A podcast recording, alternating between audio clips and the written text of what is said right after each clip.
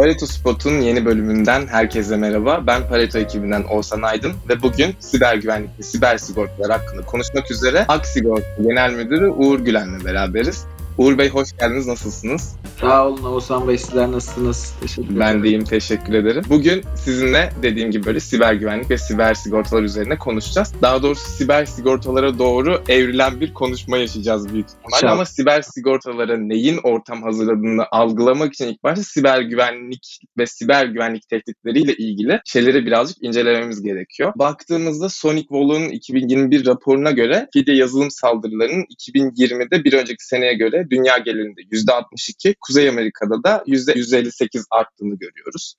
Aynı şekilde FBI'ye yapılan FIDE yazılım şikayetlerinin maliyetinin ise 2020'de %300'den fazla artarak 8.9 milyon dolardan 29.1 milyon dolara falan çıktığını görüyoruz. Yani burada Doğru. diğer parametrelere de baktığımızda aslında sürekli olarak siber güvenlikle alakalı aksiyonların yani tehditlerin hem hacminin hem de sıklığının arttığını görüyoruz. Sizce bu siber saldırıların artışının arkasındaki nedenler ne? Yani takdir edersiniz ki dünya son 30 yılda muazzam bir e, değişim değişimin içinden geçiyor. Ben 66 doğumluyum. Yani 55 yaşlarında bir insanım ve benim ilk bilgisayarla tanışmam üniversitenin son sınıfında olmuştur. Yani bir kişisel bilgisayar gördüm. Desktop dediğimiz, masaüstü bilgisayar dediğim bilgisayarı ben 1987-88 yılında okulun o zamanki işte PC laboratuvarı denen laboratuvarında 3 tane cihaz vardı.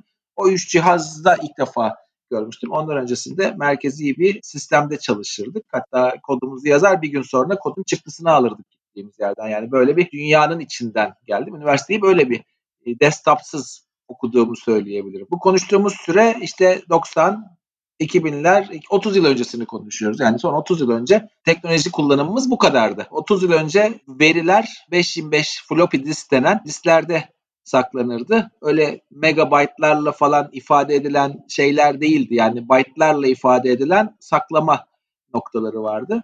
Ve bir birimlik bilgiyi saklamak için ödenen para oldukça yüksekti. Şimdi geçen 30 yıldaki gelişimin muazzamlığına bakmamız lazım. Bu hep deniyor üstsel gelişme, eksponansiyel gelişme diye adlandırılan. Aslında son 30 yılda teknolojik gelişme muazzam bir noktaya ulaştı. Yani ben kendi yaşamımda bunları çok net gördüm. Belki sizler daha gençsiniz bu, bu noktaları görmediniz. Direkt teknolojinin içinde doğmuş kişilersiniz ama teknoloji muazzam gelişti. Artık teknoloji olmadan hiçbir hareket edememeye başladık. Belki en önemli ağ internet olmaya başladı karşımızda.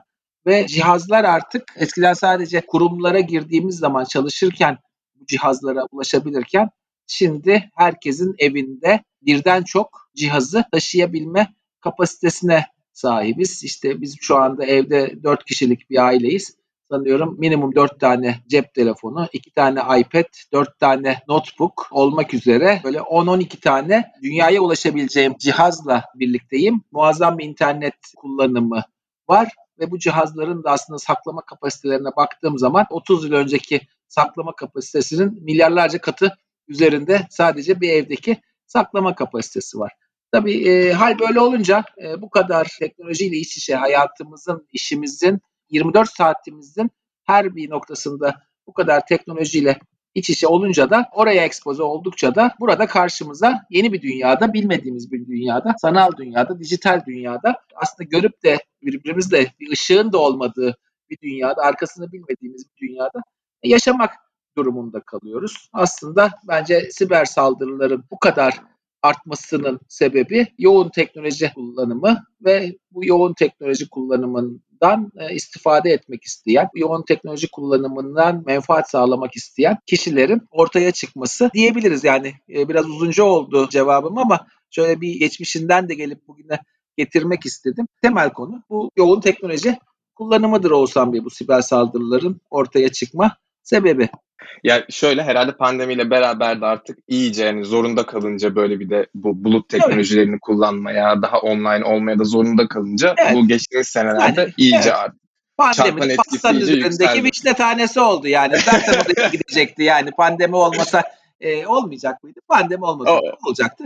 Pandemi belki Hani e, araba 90'la giderken gaza basıp 120'ye çıkardı arabayı. Yoksa hani bir Aynen yeniden öyle. bir şey yaratmadı. Birazcık Evet evet. hızlanmasını, akselerasyonunu, ivmelenmesini arttırdı. Evet, şimdi burada dijitalleşmeden dolayı aslında ve teknolojik gelişmeden dolayı biz bu siber saldırılara veya siber risklerin arttığını görüyoruz. Dün NBC News'da yeni bir haber okudum. Biliyorsunuz şimdi Amerika'da falan böyle Cadılar Bayramı dönemi. Haliyle e, şekerleme üreticileri için de oldukça önemli bir dönem bu. Çünkü hani şekerlemelere olan talebin patladığı bir dönem. Ferrari adında da bir şirket var. Şekerleme üretiyor. Chicago bazlı bir şirket. Hı hı.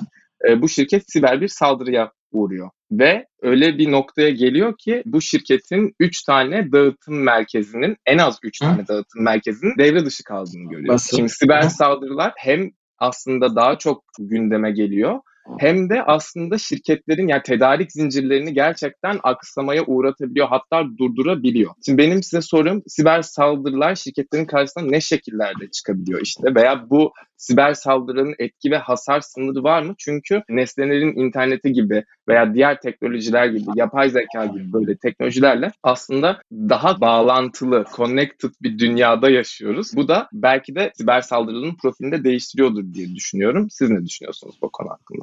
Yok çok çok katılıyorum. Belki şöyle bir örnekle anlatmak daha açıklayıcı olur. Biz bir sigorta şirketiyiz, Aksigorta. Aksigorta'ya baktığımız zaman belki 700 kişi çalışan bir şirketiz ama binlerce acentemiz var. Onlarca, yüzlerce banka şubesinde ürünlerimiz satılıyor. Aslında Aksigorta sistemleri bir ve birden çok sistemi, web sitesi, mobil sistemi, acentelerin kullandığı temel sigortacılık sistemi, ne bileyim eczanelerin, hastanelerin kullandığı sağlık sistemleri diye baktığımız zaman aslında Aksigorta ekosistemiyle onlarca, yüzlerce çıktı üzerinden konuşuyor. Bunun içinde işte IoT'leri de var, bunun içinde ekranlar da var ve baktığınız zaman milyonlarca işlem oluyor günün herhangi bir saatinde ve bizim çalıştığımız kurumlar, uçlardaki kurumlar bizim kontrolümüzde de değil. Acenteler ayrı bir tüzel kişilik, ayrı tüzel kişilik Aksigorta ile sistem üzerinden haberleşiyor. Kontrol edemediğimiz bir ortamda çalışmak durumundayız ve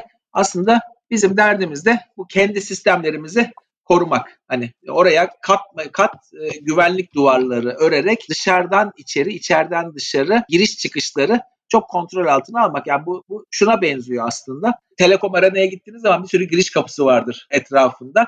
Bir sürü de çıkış kapısı var tabii. Siz orayı kontrol etmek isterseniz bütün giriş kapılarını, altını, üstünü, sağını, solunu ve teknoloji bu giriş ve çıkış kapılarını sonsuz hale getirmiş durumda. Muazzam bir ekspoze var yani sistemlere. Tedarik sistemi sorununa gelirseniz çok haklısınız. Çünkü siber saldırılarda en çok yapılan yöntemlerden biri ihtiyaç duyulduğu anda. Aslında siber saldırı birkaç yöntemle oluyor. Bir, ani ve beklenmedik bir şekilde sistemlerin durdurulması yoluyla oluyor ve bu ani ve beklenmedik sistem durdurmasını da sağlayan şeylerden biri o sistemin içine bir ajan sokmak. Aslında gözükmeden kapıdan içeri sizin göremeyeceğiniz, fark etmeyeceğiniz bir ajanı sokup o ajanı sistemin en kritik noktasındaki bu sizin dediğiniz gibi bir çikolata üreticinin, şekerleme üreticisinin en çok üretim yapması gereken günde üretim tesisini durdurarak olabilir veya İspanya'daki işte derbi, Real Madrid Barcelona derbisi öncesindeki bir iddia sitesinin tam artık maç başlamadan önce müşterilerin gelip maça bet ettikleri, bahis oynadıkları noktada bahis sistemini kesmek olabilir veya bir elektrik santralinin tam elektriği entegre hatlara vereceği noktada entegre sistemi kesmek yoluyla olabileceği gibi bir sigorta acentesinin poliçe kesmesi gerektiği noktada aslında poliçe kesme sistemlerinin çalışmasını engellemek yoluyla olabilir. Yani bu hasarlar bu şekilde. Peki bu hasarları verirken nasıl taktikler kullanılıyor? Burada e, en çok bu oltalama saldırıları bizim karşımıza çıkan en önemli e, siber tehdit olarak geliyor. Oltalama saldırıları da aslında sistemin içine ajanı dışarıdan bir ajanı sokmak aslında. Çaktırmadan sokmak ve içeriye bu Truvat'ı denen Trojan horse'ları sistemde akıllı bir şekilde dolaşıp sistemin açıklarını bulan Trojan horse'ları sokmak yardımıyla yapılıyor ve en panik hallerinde yani en ihtiyaç duyulan hallerde bunlar ortaya çıkıyor ki orada bunun karşılığında bir para isteme, fidye ödemek artık Farz gecenin bir saatinde geldi. hiç evet bir, bir zorunluluk haline gelsin yoksa gecenin bir saatinde bir bahis sitesine girip orayı durdurmanın bir şey yok. Çünkü kimse bahis oynamıyor. Kimsenin bahis oynamadığı bir noktada, maçın olmadığı bir noktada telekom aranınca şey yapmak gibi. en doğru noktada bunu uygulamak. Genelde uygulanan yöntemler bunlar. Tabii ben işin teknolojisi tarafında bunun Hı hı. nasıl hacklenir, hacker tarafında, e, siber saldırıyı düzenler tarafında nasıl yapılıyor çok fazla teknik bilgim yok. Ama benim bugüne kadar gördüğüm, yaşadığım deneyimler bu kapsamda oluyor. Dediğim gibi ortalama zaman- saldırıları yardımıyla içeriye Trojan horse'lar kurmak, panik halde kredi kartı bilgilerini almak, çalmak, kişisel bilgileri almak, bir takım kıymetli bilgileri veri tabanlarına girip almak gibi aslında tehditler günümüzde en çok yaşadığımız siber saldırı örnekleri diyebilirim Oğuzhan Bey. Yani siber saldırılar her an karşımıza çıkabilir gibi duruyor farklı çeşitlerde. Yani her an oluyor aslında biliyor musunuz? Yani çıkabilirden öte şu anda da oluyor. Belki bu bizim Oluyor. yayınımıza da oluyor yani. Fark etmiyoruz. Sürekli oluyor çünkü o kadar sayısı fazla ki her an oluyor. Şu anda belki dinleyicilerimiz hackleniyor bir noktada. Onun da farkında bile Kesinlikle. değiller. Evet. Kesinlikle. Belki biri bizim bu yayınımızı kesmek için araya girmeye çalışıyor yani. O zaman şöyle oluyor. Etki hasar sınırı olarak da yani şirketlerin de aslında çok da yapabileceği bir şey yok. Çünkü bazı kritik noktaları oluyor şirketlerin öyle veya böyle. Bu siber saldırganlar da bunları şey yapıyor. Peki e, Türkiye'de siber saldırının profili ve dinamiği böyle sadece ortalama üzerinden ve şeyden mi oluyor yoksa Türkiye'de belirli bir trend var mı bununla ilgili sizin gözlemlediğiniz kadarıyla? Yani tabii bizim kendi gözlemlerimiz, kendi kurumumuza olanlar da var ama yani Türkiye dünyada siber saldırıya uğrama konusunda galiba dünyanın 18. ülkesi. Hani böyle hiç aşağılarda değil durumumuz. Yani sistemlere yetkisiz erişebilmek için bunlar genelde yapılıyor. Bu yöntemler kullanılıyor. Aslında 18 şey bir sıralama. Yani gerçekten aşağılarda değiliz. üstlerde Evet, de evet hiç aşağılarda değiliz kesinlikle. Şimdi şöyle o zaman burada yani Türkiye'de bununla ilgili yani siber saldırılarla ilgili bir farkındalık var mı? Çünkü şöyle ben araştırmalarımda şunu gördüm. Şirket yöneticilerinin %43'ü siber güvenlik konusunda kendisine güveniyor. Ama bu kriterlere, siber güvenlik kriterlerine uyan şirketlerin oranı %24. Yani burada şirketlerin de kendisiyle ilgili bir yanılsamada olma gibi bir durum mu var? E, bu duruma Yani şöyle söyleyeyim, genelde şöyle bir laf var. Şirketler siber saldırıya uğradıklarının farkında olmayabilirler. Çünkü bir ihlalin tespit süresi yaklaşık 200 gün e, olduğunu düşünürsek aslında belki birçok şirket siber saldırıya karşı şu anda ekspoze olmuş durumda. Fakat e, farkında onun bile değil. farkında değil. Farkında olmayabilir veya bir Truva atı sistemlerin içine yerleşmiş olabilir. Çıkıp ayaklanıp sisteme saldıracağı günü bekliyor olabilir. Bir kere böyle bir zorluğu var bu işin. İkinci zorluk yani farkında olmadığı için ki bunun farkında olmadığı ben çok örnekleri biliyorum. Gene kendi endüstrimden söyleyeyim. Hı hı. Bazı acentelerin içindeki sistemlerin acentenin haberi olmadan arkada çalıştığını, acente adına poliçeler ürettiği durumlar karşımıza çıktı. Yani acente siber saldırıya uğradığının farkında değil. Ama içeride sistemde birileri onun ismiyle, cismiyle poliçeler üretip müşterilerine satıyorlar. Hani bu kapsamda siber saldırının bence en zor tarafı bu. Bir ikincisi de bizim bir poliçemiz de kasko poliçemiz. Yani biliyorsunuz kasko Hı hı. otosigortalarına yapılan bir poliçe. Orada ne görüyorsunuz? Trafik kazası olduğu zaman görüyorsunuz. Yani trafik kazası varsa arabayla yanından geçerken fark ediyorsunuz. Burada bir hasar olduğunu tespit ediyorsunuz. Siber tarafta ise böyle de bir problem var. Hasar gözükmüyor. Hasar yaşayan, hani siber saldırıya maruz kalan aslında siber saldırıya maruz kaldığını söylemiyor. Bunu saklıyor, gizliyor. İtibarsızlaşmamak için. Evet itibarsızlaşmak olay. Kimi fark etmiyor, kimi maruz kaldığını söylemiyor. Bu nedenle de aslında siber saldırının gerçekten etkisini tam olarak bugün istatistiklere yansıtamıyoruz Oğuzhan Bey. Bu da bir konu. Bu zaman içinde artık biraz daha herhalde kanun koyucunun da zorlamasıyla bunları bildirmek durumundasınız, bana söylemek durumundasınız dediği bir noktaya doğru ilerleyeceğini düşünüyorum. Bu çok önemli çünkü E, bir işi burada önce çünkü şey de var.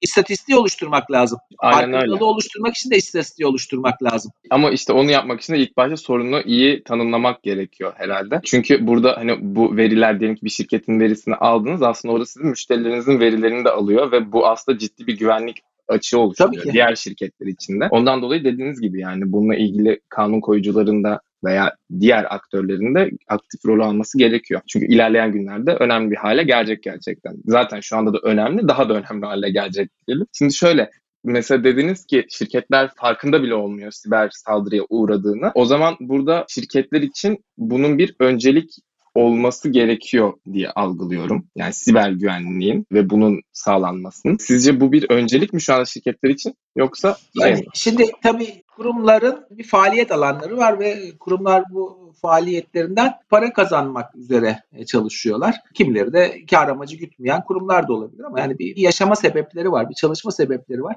E, çoğu zaman da biz analizlerimizi yaparken risklerimiz nedir? Yani bizim bu ulaşmak istediğimiz hedefe giderken bizi ne engeller? Karşımıza hangi riskler bizim hedeflerimize ulaşmamızı engeller diye bir risk analizi yaparız. Kendi risklerimizin analizi yaparız. Bu ne olabilir? İşte makroekonomik riskler olabilir, kurun artışı, faizin düşmesi olabileceği gibi kritik insan kaynağının kaybedilmesi de bir risktir. Ama şimdi baktığımız zaman bu önemli riskler yani en öne çıkan riskler listesinde siber riskler henüz ajandada olması gereken yere kadar çıkmış değil. Ama şunu rahatlıkla söyleyebilirim ki önümüzdeki dönemde siber riskler şirketlerin ajandasında, gündeminde, risk listesinde, risk tablosunda tepe risklerden biri olarak karşımıza çıkacak. Zira bugünkü çağda artık hiçbir şeyi teknoloji olmadan yapabilme şansımız söz konusu değil. Yani ben bugün Aksigorta'dan örnek verirsem veya bir bankadan örnek verirsem bir an için sistemlerin çalışmadığını,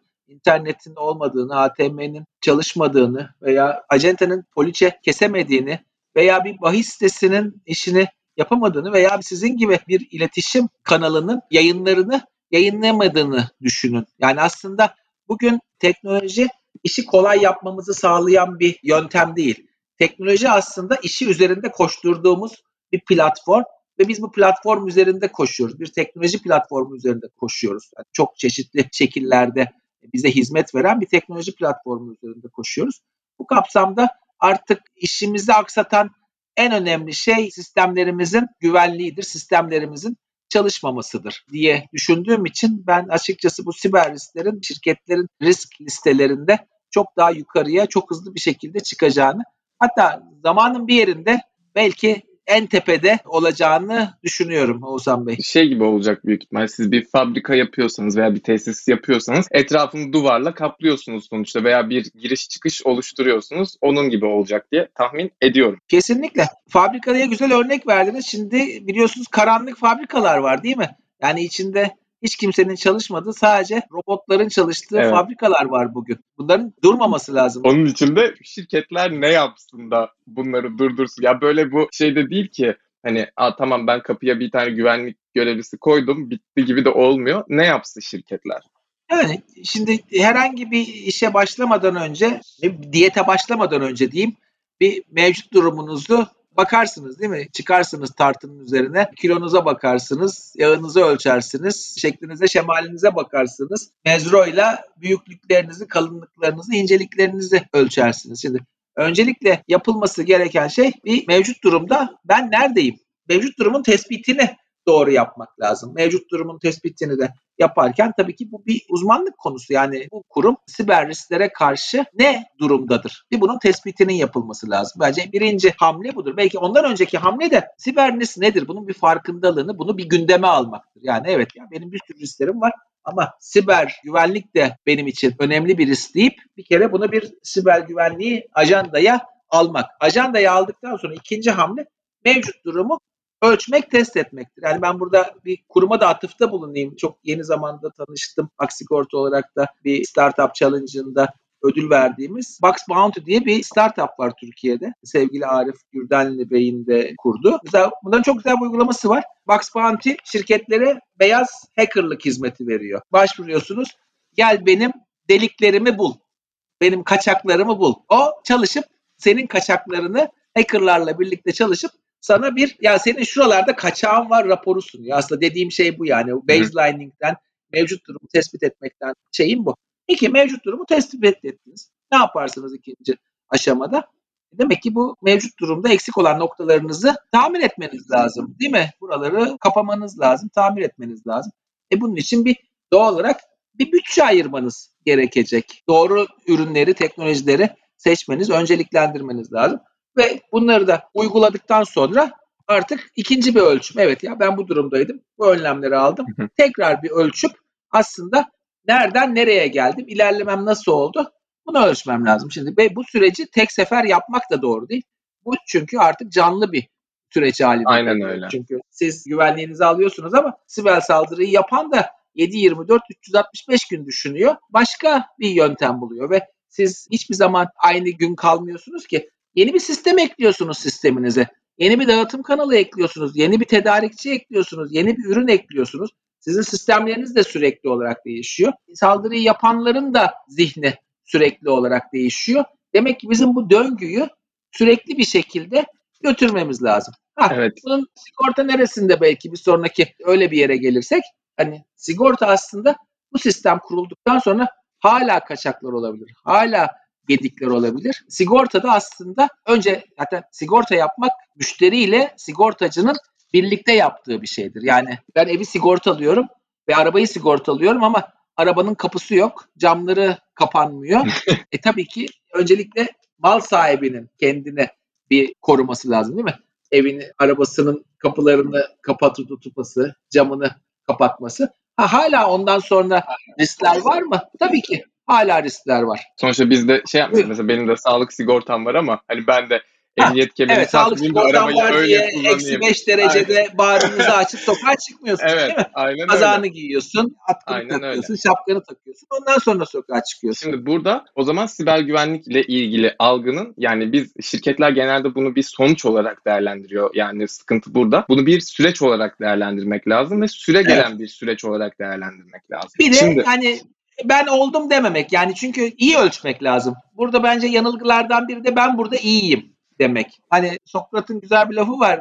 Tek bildiğim bir şey bilmediğimdir demiş. Biraz bu yakla bu kafada olmak lazım. Yani evet ya ilk defa görüyorum ve ilk defa bu başlangıç zihniyle bakıp ya nedir benim durumumu bir gerçekten değerlendirmek, esas ettirmek lazım. Hı hı. Hani Türkiye'de bence bu işi esas edecek kurumlar da gelişiyor yavaş yavaş. Benim bir görevim de Sabancı DX diye bir Sabancı'nın teknoloji şirketi var. Orada yönetim kurulu üyeliği yapıyorum. Hı hı. E, Sabancı DX'in de kendine seçtiği alanlardan biri bu siber güvenlik konusundaki bir alanı sahiplenip orada yazılım ve uygulamaları şirketlere yapmak. Ve biz mesela onlarla şeyde çalışıyoruz. Bu mevcut durumun tespitinde birlikte çalışıyoruz. Bu da çok önemli. Yani mevcut durumun tespitini uzman bir kuruma yaptırmak, uzmanlarla çalışarak yaptırmak iyi bir başlangıç noktasıdır. Evet, böyle oluşumların da günden güne artıyor olması güzel Yüzde yüz. bir gelişme. Şimdi e, siber sigortalardan siz de bahsettiniz. Şimdi artık yavaş yavaş siber sigortalara doğru geçelim. Şimdi baktığımızda bu e, siber sigortalar aslında olmazsa olmaz haline geliyor gibi duruyor. Çünkü sonuçta siz nasıl mesela şu anda sağlık sigortası da böyle bir olmazsa olmaz gibi bir şeyse o da oraya doğru evriliyor. Ama baktığımızda evet siber sigortacılıkla ilgili bilinç düzeyi gittikçe artıyor ama üst düzey yöneticilerin yaklaşık %45'i siber sigortacılıktan habersiz. Ama buna yine zıt olarak çoğu yönetici yine bu servislerin çok yani sigortacılık servislerinin, siber sigorta servislerinin çok değerli olduğuna inanıyor. Yöneticinin %10'dan azı da böyle servislere ihtiyacı olmadığını inanıyor. Şimdi şunu sormak istiyorum. Türkiye'de ve küreselde siber sigortacılık algısı ve siber sigortalama pratiği ne durumda sizin gözlemlerinize göre? Yani çok hızlı gelişiyor diyeyim. Yani bundan 3-5 yıl öncesine göre bugün çok daha iyi bir noktaya geldik. Bunun da temel nedeni artık saldırılar arttı. Saldırılar gözle görülür hale gelmeye başladı ve bu haberler artık herkese ulaşmaya başladı. Bir kere bunun en büyük etkisi bu. Çünkü insanoğlu gözlemlediği zaman, deneyimlediği zaman bunu fark ediyor. Biraz önce o yoldaki trafik kazasını o yüzden söylemiştim. Yolda trafik kazası olduğu için görüyorsunuz. Ya evet ya ben sokağa çıkarsam arabayla İstanbul trafiğine çıkarsam kendimi güvence altına almak durumundayım. Şimdi siz çıkabilir misiniz? Bir arabanız var ve İstanbul trafiğine çıkıyorsunuz. Trafik sigortası ve kasko sigortası yaptırmadan bu trafiğe çıkabilir misiniz? Yani çıkabilirsiniz ama Ya muazzam büyük- bir büyük bir riski de aslında değil mi? Riskle birlikte çıkarsın. Risk alabilir misiniz? Alabilirsiniz ama hani Gerek var riskten mı? kaçınmanın yöntemi var mı? Var yani çünkü. Bir ürün var. Bir kere bu kapsamda bakıldığı zaman bu farkındalık çalışmaları işte sizlerin bu podcastları olsun, Aksigorta'nın dijital güvenlik platformu olsun, bu kapsamda yatırım yapan şirketler olsun, büyük şirketler kendileri zaten siber saldırılara maruz kaldıkları için bir kere farkındalık ciddi bir şekilde gelişiyor. Onu netlikle söyleyebilirim. Yani kaç yıl öncesine göre muazzam bir fark var. Bir diğer taraftan da dediğiniz gibi bu pandeminin artması, nihai tüketicinin çok da dijitalleşmesi de bunun tetikleyicilerinden biri oldu. Ve hani sigortacılık bence siber sigortacılık şu anda bir şeye girdi. Farkındalık arttırma rotasına girdiğini çok rahat söyleyebilirim. Ha, henüz prim oranları vesaire tam istediğimiz noktaya gelmiş olmayabilir. Hı hı. Ama doğru rotada ilerlediğini söylemek yanlış olmaz. Şöyle bu dediğinizi destekler nitelikte aslında sigortacıların da %60'ı siber sigortaların satıldığı müşterilerin ya kendilerinin ya da bir tanıdıklarının siber saldırıya uğradığını ifade ediyor. Yani burada da şeyi görüyoruz. Yani insanlar bu konuda muzdarip oldukça hani böyle evet, bunlara evet, evet. yöneliyorlar. Büyük ihtimalle işte bir yakınlarının dediği de söyleyemiyordur kendisi de büyük ihtimalle. Bu çünkü nedense böyle de bir şey var yani utanma duygusuyla da karşı halbuki utanılacak da bir şey değil yani bu hayatın gerçeği. Evet. Saklayarak kafayı kuma gömerek de çözüm yok buna. Evet olabilir. Saldırıya maruz kalabilirsin ama bunun çözümleri vardır yani. E aslında zaten çözümü bulmanın nedeni aslında ilk başta o sorunun var olduğunu kabul etmekten evet, evet. geçiyor. Aynen öyle. Tabii ki. Tabii ki. Tabii ki. Yani burada şimdi şöyle şirketler için önemli bir hale geleceğini o zaman görüyoruz. Ben araştırmalarımda şunu gördüm. Son 5 yılda karşılama oranlarının neredeyse ikiye katlandığını okudum ben. En çok artışında eğitim, sağlık, konaklama ve perakende sektörlerinde görüldüğünü saptamış araştırmalar. Şimdi şöyle şu anda şirketler büyük ihtimalle hani arz fazla sigorta cıların yani bu poliçeleri falan işleme kapasiteleri tahmin ediyorum ki fazla ve hani talep de o kadar fazla yani şu anda yükselişte olan bir dönemdeyiz. Ondan dolayı şu anda kolay olarak bu sigortalara erişilebiliyor. Ama gelecekte siber sigortalara erişilebilirliğin güvence altına alınması için sigortalama konusunda daha seçici ve fiyatlama konusunda daha agresif bir tutum sergilemesi mümkünmüş sigortacıların. Siz bu konu hakkında ne düşünüyorsunuz? Çünkü Şimdi, e, şöyle şundan dolayı soruyorum bunu da tabii, hemen bir ekleme tabii. yapayım. Sonuçta siz sigortacı şirket bir ücret alıyor ama hani bu nasıl hesaplanıyor onu da bilmiyorum. Ama karşılamak zorunda olduğu hasarın boyutu da çok belli değil. Yani çok ciddi bir belirsizlik ve kaos var o alanda. Ondan dolayı soruyorum. Yani sigortacılık bu konuda nasıl zorlanıyor? Doğru. Şimdi bir kere sigortacılıkta fiyat nasıl belirleniyor? Sen güzel bir sor, şey sordun. Yani bilmiyorum nasıl belirleniyor. Valla sigortacılıkta fiyat belirlemek hakikaten kolay bir hadise değil. Çünkü sigortacılığı diğer bütün sektörlerden ayıran bir tane özellik vardır. Neredeyse bütün sektörler önce satacakları malın maliyetini bilirler. Bugün bir su satacaksınız. Suyun şişesi, içine doldurduğunuz su, bunun kapağının fiyatı, kaynağından markete gitmesi, marketin ne kadar kar marjı koyacağını bilirsiniz. Suyu sattığınız zaman o işten ne kar etmek istiyorsanız o karı edersiniz. Bu süper bir rahatlık. Bizim iş tamamen bunun dışında. Önce satıyorsunuz, sonra maliyetinin oluşmasını bekliyorsunuz. Yani bu, bu bir kere karmaşıklığı yaratan en önemli nokta. İki, sigortacılıkta fiyatlar miktar arttıkça, büyük rakamlara ulaştıkça azalır. Ne demek istiyorum? Eğer ben bugün bir tane siber sigorta yapıyorsam çok büyük bir risk taşırım. Çünkü çok büyük bir teminatı çok düşük primlerle alan bir sektördür sigortacılık. Atıyorum 1 milyon dolarlık teminatı belki 10 bin liralık primle, 10 bin dolarlık primle alır. O zaman burada bir hasar gerçekleştiği zaman 10 bin dolarlık primle 1 milyon doları ödemem lazım ki 10 bin dolarla 1 milyon dolar ödeyemezsiniz. Geri kalan 990 bin dolarınızı cebinizden ödemek durumundasınız. O zaman primlerin makul hale gelmesi adetin artmasıyla mümkün olur. Bir kişi değil de siber sigortayı 100 bin kişi alırsa, 1 milyon kişi alırsa ah burada artık istatistik çalışmaya başlar ve fiyatlama çok daha ucuz bir noktaya gelir ve herkesin erişilmesine bilir, ulaşılabilir bir hale gelir. Zaten bizim de bu kapsamda kanun koyucuya, sigorta kanun koyucularına veya yaptığımız lobi çalışması veya bilgilendirme çalışması da özellikle COBİ'lerde, ticarethanelerde siber sigortayı bir zorunlu ürün haline getirmek yönünde bir yasal düzenleme yapılması talebidir. Çünkü eğer siber sigorta gerçekten zorunlu bir ürün olarak çıkarılırsa bu hem siber güvenlik konusundaki farkındalığı en üst noktaya çıkarır. Hem çok sayıda kurumun siber poliçe almasıyla kurum başına düşen primlerin çok daha azalmasına sebep olur hem de yaşanan hasarlar gizlenmez, açığa çıkar. Bu işin istatistiği oluşur. Aynen Senin de tabii biraz önce çok güzel söylediğin gibi sorun önce sorunu fark etmeden çözüm bulamazsın. Bir anda konu berrak ve şeffaf bir şekilde masanın üzerine yatırılır. Hani konu zaten şeffaf, berrak bir şekilde masanın üzerine yatırıldıktan sonra da çözmek işin en kolay kısmıdır. Çünkü artık çözümlere ulaşabilirsiniz. Hı hı. Neyi çözeceğinizi bilirsiniz. Bu kapsamda hani siber sigortalarda e, bizim genel şeyimiz yaygınlaşmayı sağlatmak üzere kanun koyucuyla birlikte çalışmak yönündedir. Bu aslında o dediğiniz eğer bu sigorta yaygınlaşırsa aslında veri de daha fazla olur. Böylelikle üzerine daha çok çalışılabilecek de malzeme olur. Veriler birikmeye başlıyor bir anda. Evet. Ya çünkü şöyle bu siber sigortacılığın önündeki en büyük engeller yanlışım varsa siz de düzeltin.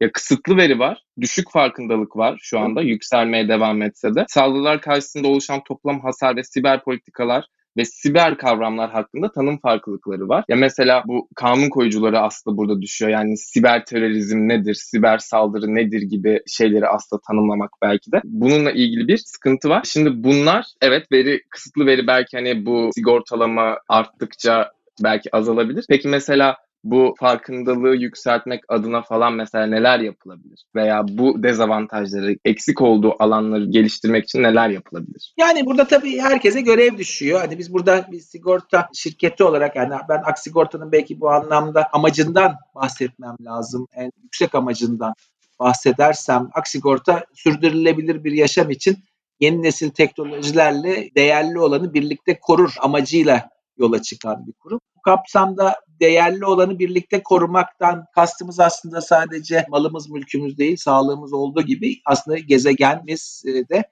olduğu kadar aslında toplum da önemli paydaşlarımızdan biri. Toplumun da bu önemli paydaşın da riskler hakkındaki farkındalığını arttırmak, riskler hakkında farkına varmışlığını arttırmak için Aksigorta'da önemli oyunculardan biri. Özellikle siber sigorta, dijital güvenlik tarafında diyeyim önemli oyunculardan biri. Bizim bu kapsamda yaptığımız birkaç tane aktivite var. Onlardan belki bahsetmem lazım. Bir dijital güvenlik platformumuz var ki bu herkese açık. İnternetten bir web sitesinden ulaşılabilir. Burada daha çok aileleri ve kobileri hedefliyoruz. Dijital risklerin, siber risklerin neler olduğunu, nasıl geliştiğini, hatta bizim önce bir deprem tırımız vardı geçmiş dönemde. Yani deprem öncesinde, sırasında, sonrasında nasıl davranılması gerektiğini vatandaşlara anlatırdık.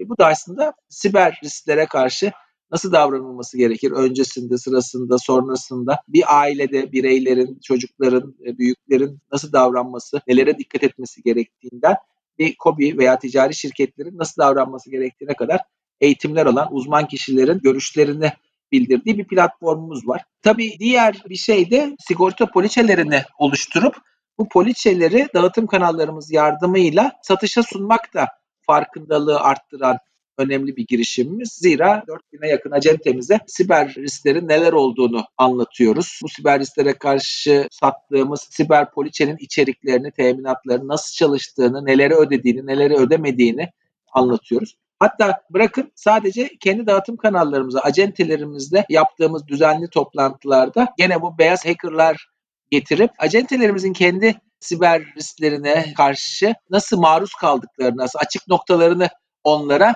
canlı olarak gösteriyor. Bir şifreyi çaldırıyoruz mesela. Bir acentenin şifresinin nasıl çalınabildiğini, bir Instagram, Twitter hesabının nasıl hacklenebildiğini onlara canlı örneklerde gösteriyoruz.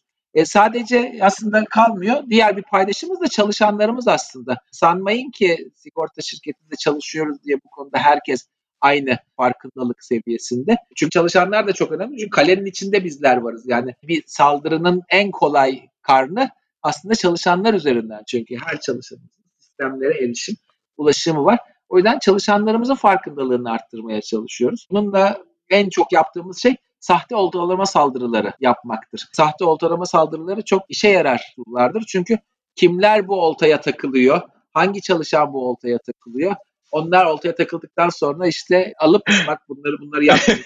Hatta bir tane örnek vereyim. Çok çok yeni oldu. Daha aşı çıkmadı. Aşı çıkmadan önce Aksigorta çalışanlarına aşı yapacak. Kimler aşı olmak istiyor? İsminizi yazar mısınız diye böyle bir şey mail gönderdik. Gayet de gerçekçi yani aksigorta renkleriyle, yazısıyla, puntusuyla. Sosyal Sonra bekledik bakalım. tamam. Evet evet evet evet kesinlikle. Bakalım kaç kişi takılacak diye izledik. E, bayağı da çok kişi takıldı. Yani o günün ruhuna uygun konularla da bu işler yapılıyor. O heyecanı yaratmak için. Ama bunu sürekli olarak yapıyoruz. Çünkü bu farkındalığı hepimizin sağlaması, hepimizin öğrenmesi gerekir.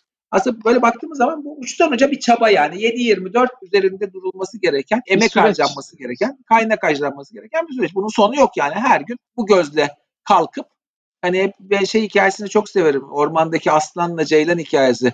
Her gün aslan karnı aç kalkar ve en yavaş koşan ceylanı yakalamak durumundadır hayatta kalmak için. En yavaş koşan ceylan da bir sonraki gün eskisinden daha hızlı koşmalısıdır ki aslana yem olmamak için. Aslında bizim hayatımız da böyle. Yani bir taraftan siber güvenliğimizi arttırırken bir taraftan da yeni gelişen saldırı yöntemlerine karşı kendimizi geliştirmek için bir adım ileri gitmek durumundayız. Bunu bu böyle bir süreç gibi düşünürsek, kurumlar da bunu böyle düşünürse bence sağlıklı bir şekilde faaliyetlerini sürdürürler. Böyle inisiyatiflerin olduğunu görmek güzel. Umut vaat edici. Bir de bunu ek olarak sizin kendi kurum içinde yaptığınız şeyleri de örnek olarak belki burada dinleyiciler eğer kendi hayatlarına, kendi şirketlerine entegre edebilirlerse belki iyi veya kötü uyarlayabilirlerse faydalı da olur. Uğur Bey çok keyifli bir sohbetti. Teşekkür ederim. Çok güzel bilgiler paylaştınız bizimle. Hem deneyimlerinizden hem de böyle genel olarak sektör hakkındaki bilginizden. Eklemek istediğiniz başka bir şey var mı? Ya umarım faydalı olmuştur dinleyenlere. Ne zaman bir soruları olsa dijital güvenliğin ziyaret edilmesini açıkçası sitesinin ziyaret edilmesini öneririm. Orada gerçekten çok yeni, çok güncelle sahip bilgiler var. Her zaman herhangi bir konuda da hani iletişime geçmek, bilgi almak, soru sormak isteyen olursa da mail adreslerimiz, sosyal medya adreslerimiz herkesin kullanımına, hizmetine açık. Bunları cevaplamaktan da mutluluk duyarım. Tamamdır. Harika. Çok teşekkür ederim. Herkes o zaman oltalama maillerine dikkat ediyor bundan Evet, sonra. Öyle Kesinlikle oltalama koyup maillerine dikkat edin. Doğum tarihi falan vermiyor diyoruz ve Kesinlikle. kesinlikle. bölümde Doğum tarihi, kullanıcı adı, şifre bunları vermek yok. evet Uyanık olmak lazım. Yani aslında bu devirde şey uyanık olmak lazım. uyanık Evet, olmak lazım. aynen. Uyanık Tamamdır. olmak. Teşekkür ediyorum. Tamam efendim. Çok ben teşekkür ediyorum. Saygılar.